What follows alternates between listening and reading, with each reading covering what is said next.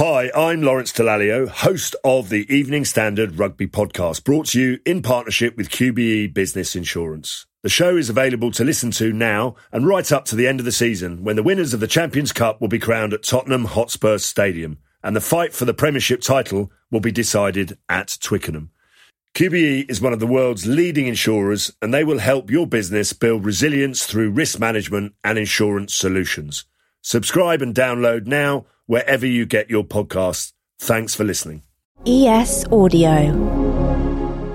From the Evening Standard in London, I'm Rochelle Travers, and this is The Leader. We might be one step closer to cannabis becoming legal in London. Whilst on his trip in the US, the Mayor of London has said he's appointing a drug czar to explore the potential benefits of legalising the currently Class B drug, marijuana. Our City Hall editor Ross Lydall has been following Sadiq Khan on his American tour and was there as he made the announcement from a slightly unusual location. Here is about five to six months old, and this one here is about four months old, so you can see how quickly they grow in just a very short amount of time. Hi, I'm Ross Lydall and I'm here in a legal cannabis factory in Los Angeles where Sadiq Khan is due to visit shortly as he launches an investigation into the possible relaxation or change of the cannabis laws in London. Sadiq has launched the London Drug Commission, which is going to be headed by Lord Falconer, the former Lord Chancellor to Tony Blair. The aim of the Commission is to consider whether London should follow cities such as Los Angeles and legalise the use and growing cultivation of cannabis by adults. How Sadiq's plans go down, we will have to wait and see, but the Labour Party nationally has already come out in opposition to them. What's remarkable at this place is that you can smell it even before you can see it. As soon as you come through the gates, there's a very distinct whiff of cannabis. And it really is quite an extraordinary place. Just look at it behind me. It's like a forest of cannabis trees. At this point, the phone doesn't have a root structure yet, so we put them inside here so that they can absorb the water and stay alive. So as you can see, they've got no roots. Then um, once the root structure gets a little bit stronger, we'll take this off.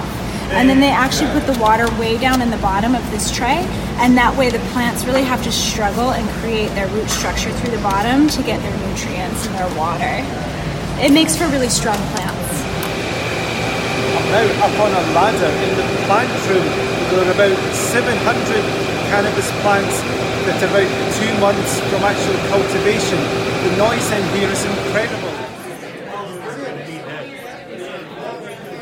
Sadiq Khan has now come to a cannabis shop where there are hundreds of products made from marijuana. This could, of course, be something of a political gamble. Could he, for example, now be known as Cannabis Khan or the Marijuana Mayor? Yeah, so what we have here are a couple options. We have some oils, uh, we have selects, we have monas, we have gelato, we have all kinds of brands here that are really good for, uh, I guess you could say, different discrete options.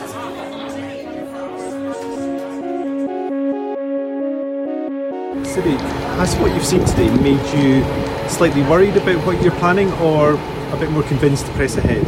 Well, no, nothing I've seen today makes me worried, but what's been fascinating in Los Angeles is how they've decriminalised cannabis over the last uh, few years and how they've made the cultivation of cannabis lawful with really high standards of regulation, but also the sale of uh, cannabis and cannabis products to you know Angelenos in a lawful and uh, safe way. Look, I've got an open mind about these issues. The key thing is for uh, the London Drugs Commission, led by Lord Falconer, to look at the evidence, to take on board concerns in relation to health, uh, those worried about you know crime, uh, concerns in relation to communities, and to see where it's worked in relation to you know decriminalising cannabis, and to make a recommendation.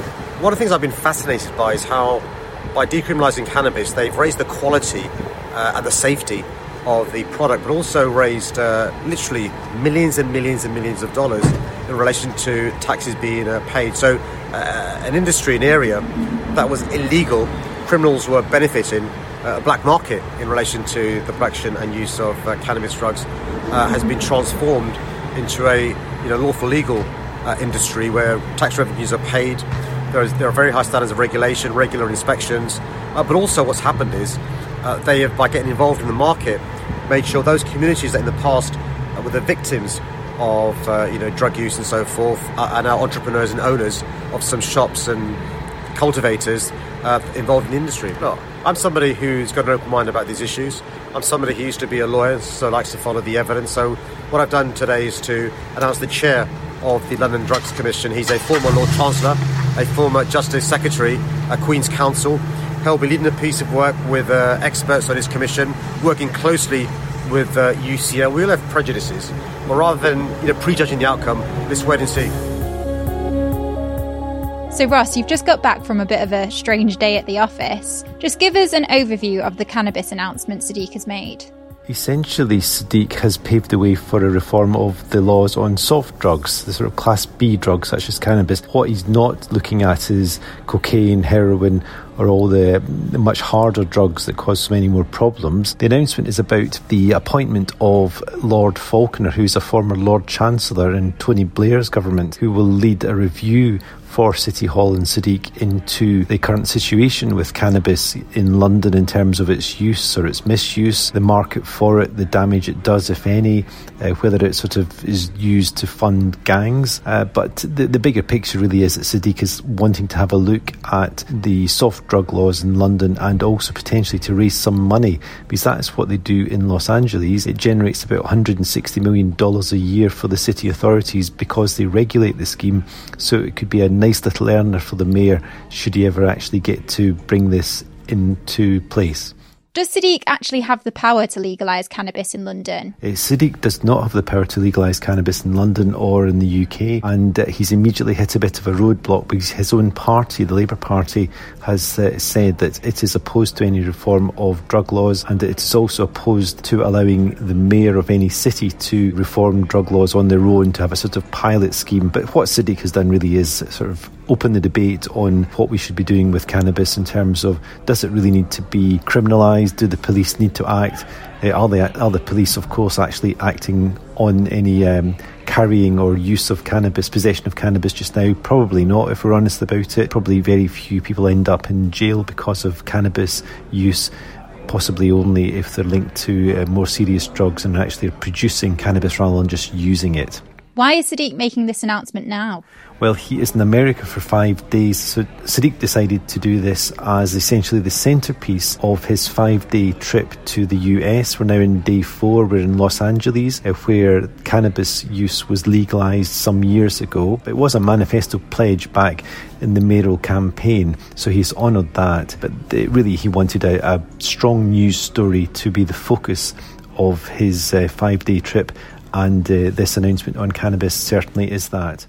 And how do you think this announcement will go down with Londoners? Well, a few years ago, the Evening Standard was sort of campaigning for a review of the cannabis laws, and a survey we found then was that about two thirds of Londoners were in favour of adult Londoners being able to use cannabis for recreational purposes. City Hall has done its own polling as well. It believes that there's more support than dissent for the idea of relaxing the rules on cannabis. Uh, Sadiq's a bit of a master in terms of analysing the, the pitch and knowing where the votes are. City Hall will not have put forward a policy that they think will fail or will be unpopular.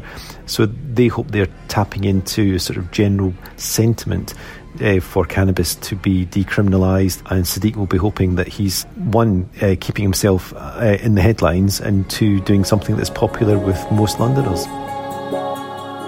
Let's go to the ads. Stay there to hear more from Ross about Sadiq Khan's trip in the US. Whilst you're here, why not give the leader a rate and follow?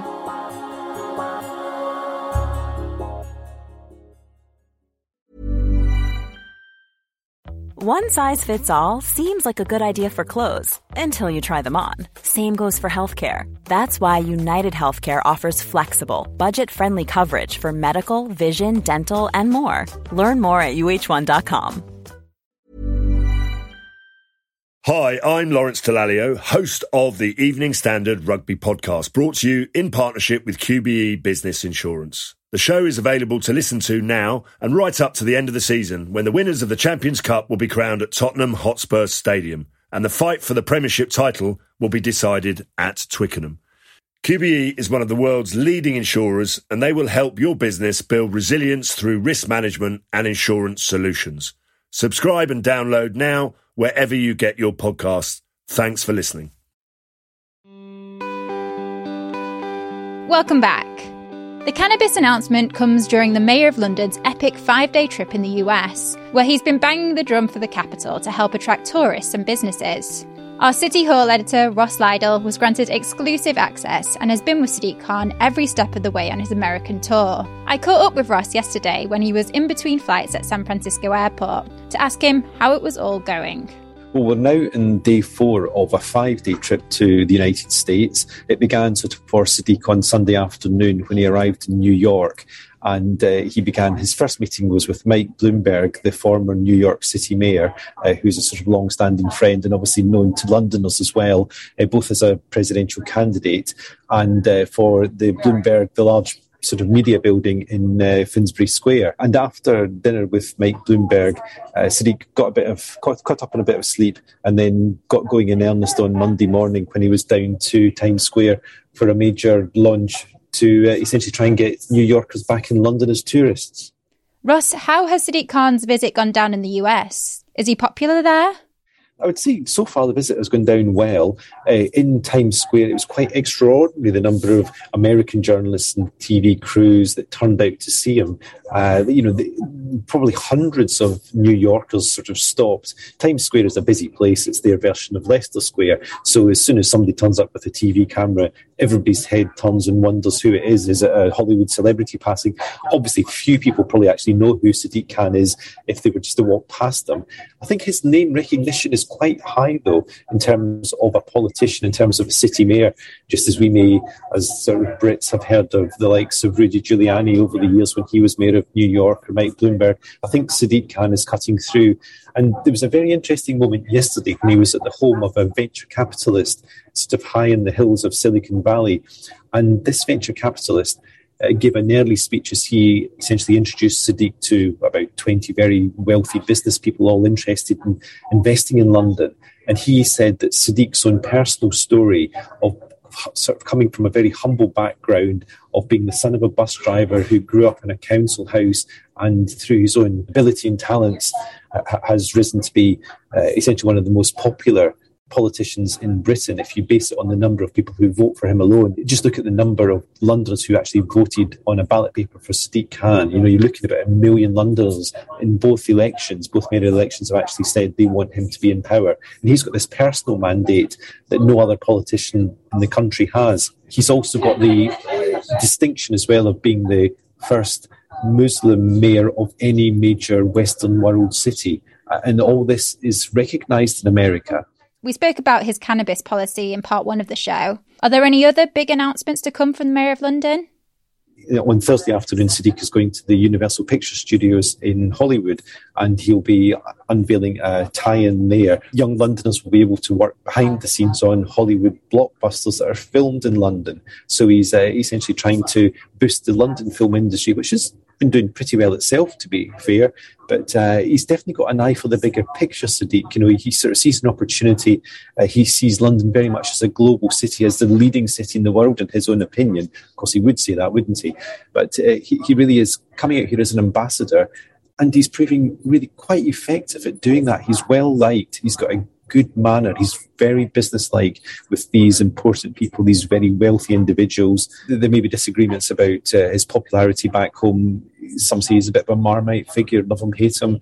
You look to his two election results, obviously many more love him than hate him. But there's no doubt here he's out here, he's working very hard. And uh, I think he's, uh, you probably see he's putting in really quite an honourable performance and a very sort of hard working performance in terms of doing his best to be an advocate and an ambassador for London. You can read more from Ross online at standard.co.uk. And that's it from The Leader. This podcast is back tomorrow at 4 pm.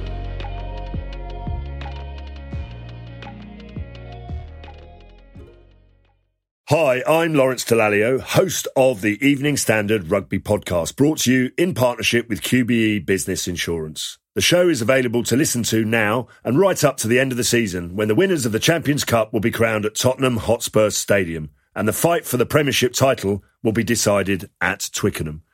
QBE is one of the world's leading insurers and they will help your business build resilience through risk management and insurance solutions. Subscribe and download now wherever you get your podcasts. Thanks for listening.